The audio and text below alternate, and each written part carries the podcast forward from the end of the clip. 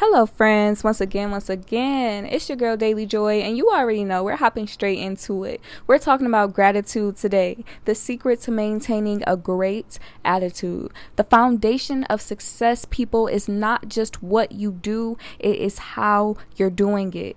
Let's define what it means to be grateful. Root sound, great. Suffix, full. Mm. Come on now. Y'all heard it. We can't even discuss gratefulness without mentioning greatness. Let's continue. Merriam defines gratefulness as feeling or showing thanks. I don't really like that. I got another definitions for my babies over at skillsyouneed.com. They define gratitude as a warm feeling of thankfulness towards the world or specific individuals. Now, now that's a little better, I do have to say. I'm going to take it a little further though and say that gratitude is the type of thankfulness that'll humble you. You feel me? Like the kind you should have when you wake up in the morning. You know, when they tweet that thanking God for another 24, how thankful can you really be? I'm gonna need you on your knees. That's gratitude. Thankful to the point of humility, man. God needs you on your knees. The price just went up.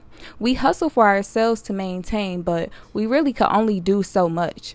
Some of the opportunities we are presented, experiences that we do or don't have, waking up in the morning, these are things that play a big role in our lives, but we can't really take the credit for that. You don't have to have a job.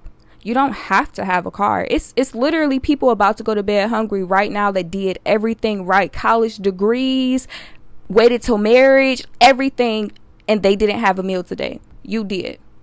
That's chance. It's people that will drive the same path you'll drive, only you'll make it home and they won't.